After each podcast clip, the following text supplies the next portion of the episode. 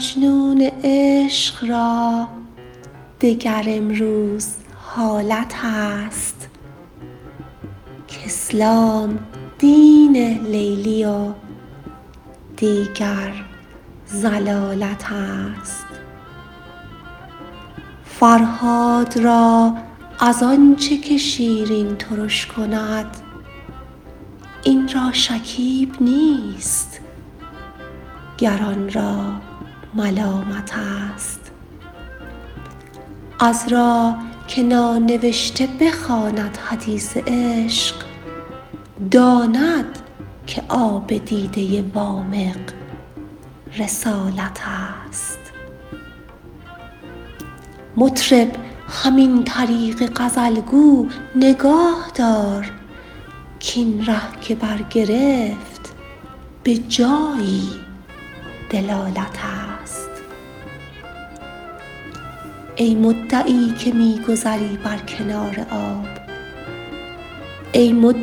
که می گذری بر کنار آب ما را که غرقه ایم ندانی چه حالت است. زین در کجا رویم که ما را به خاک او واو را به خون ما که بریزد. حوالت است.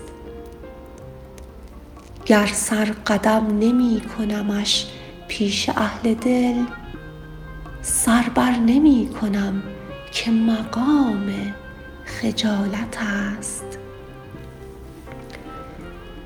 جز یاد دوست هر چه کنی عمر ضایع است.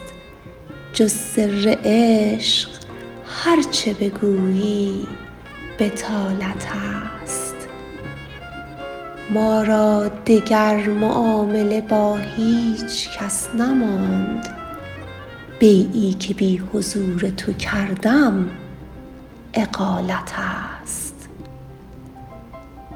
از هر جفات بوی وفایی همی دهد. در هر تعنتیت هزار استمالت است. سعدی بشوی لوح دل از نقش غیر او. علمی که ره به حق ننماید جهالت است.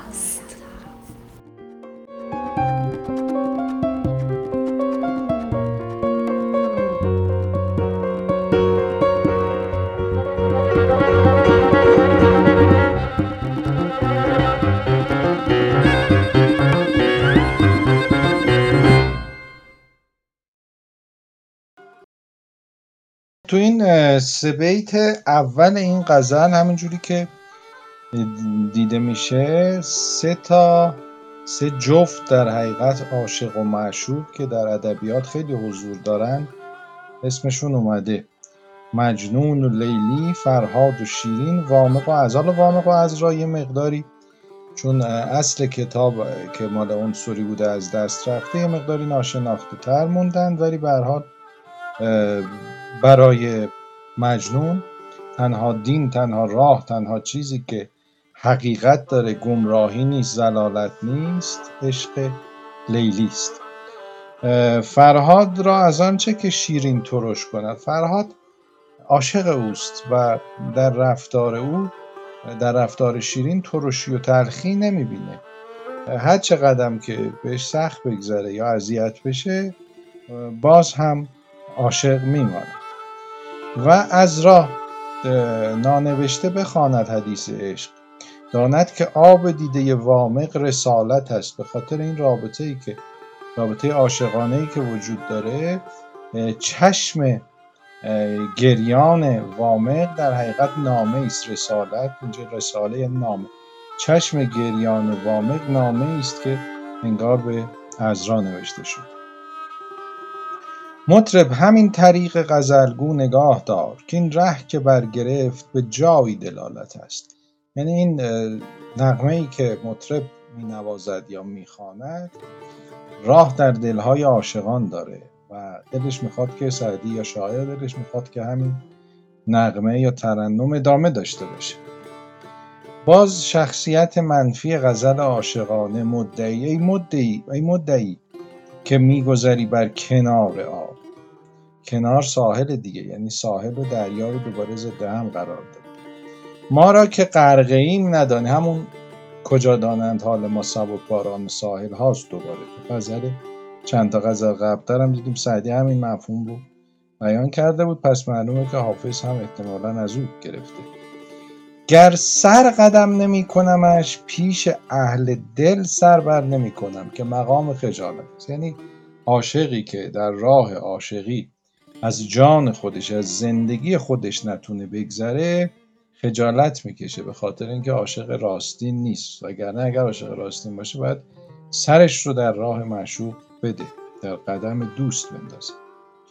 جز یاد دوست هر چه کنی عمر ضایع است یا عمر ضایع است. هر دوتاش احتمالا درسته خوندنش. جز سر عشق هر چه بگویی به است. ما را دگر معامله با هیچ کس نماند. بیعی که بی حضور تو کردم اقالت است. اقالت یعنی فسخ معامله. یعنی هر چیز غیر از تو بی اعتباره.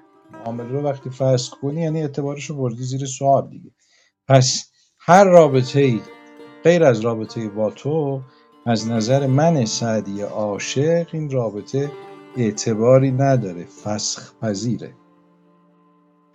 از هر جفات بوی وفایی هم می‌رسد خب این شعر معروفه. اگر با من نبودش هیچ میلی چرا ظرف مرا بشکست لیلی رو همه شنیدیم دیگه. همینه در کاروبار عاشقی. حتی تعنت سرزنش بد گفتن بد کردن معشوق هم یک گونه ای نشانه توجه اوست. معشوق توجه معشوق به عاشق. استمالت یعنی دلجویی سعدی بشوی لوح دل از نقش غیر او علمی که ره به حق ننماید جهالت است. عاشقانه حرکت کرد به سمت عرفان. یعنی میشه کاملا تعبیر عرفانی گرفت از اینها همه. یعنی هر چی غیر از او هر چی غیر از حق یا هر چی غیر از معشوق جهالت دل بستن به هر چیز غیر از او. گونه نادانی به حساب.